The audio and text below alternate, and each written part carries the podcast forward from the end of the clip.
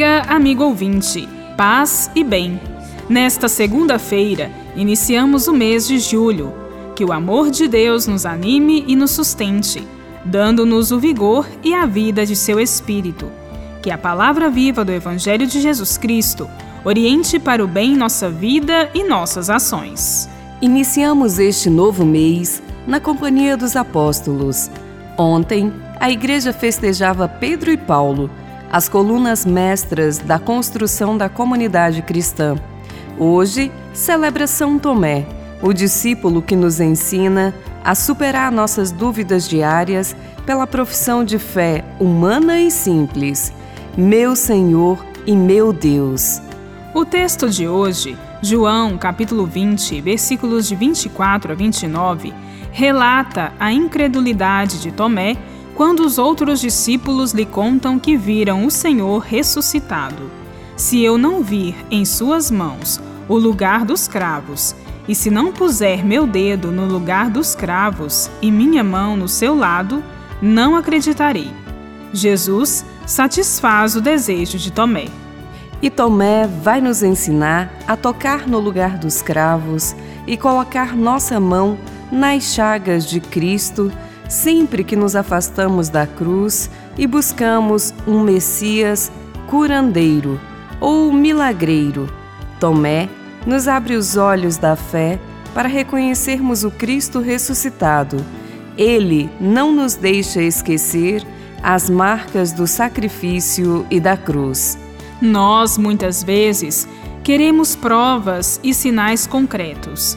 Ver, tocar, colocar a mão, quando, na verdade, a fé é mais um conhecimento espiritual, fruto de um encontro pessoal e amoroso com Jesus.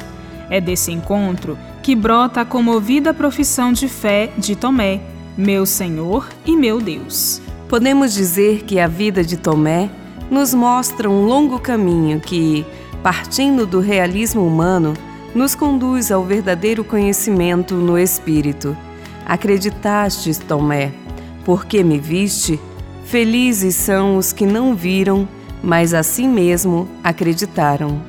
É essa fé amadurecida e provada pelas crises e dúvidas, como as de São Tomé, que vai nos ajudar nos nossos momentos de dificuldades e de dor da vida. Somente a visão de fé na ressurreição de Jesus pode nos ensinar a compreender o sentido da morte e abrir a porta da esperança na nossa própria ressurreição. Ensina o Catecismo. É diante da morte que o mistério da morte atinge seu ponto mais alto. Em certo sentido, a morte é natural, mas para a fé, ela é o salário do pecado. Para os que morreram na graça do Cristo, é uma participação na morte do Senhor, a fim de poder participar também da sua ressurreição.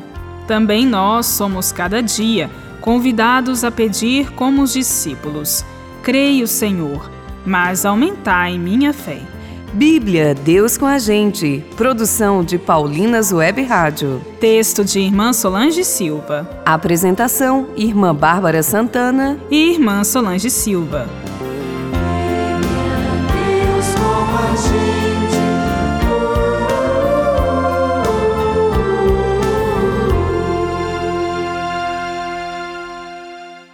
Você acabou de ouvir o programa Bíblia Deus com a Gente, um oferecimento de Paulinas, a comunicação a serviço da vida.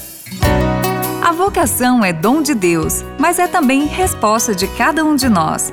Você já pensou em consagrar sua vida para servir a Deus na pessoa dos irmãos e irmãs? Nós, Irmãs Paulinas, seguimos os passos de Jesus Mestre, assim como fez e nos ensinou São Paulo. Comunicamos o Evangelho na cultura da comunicação. Venha você também fazer parte desta missão.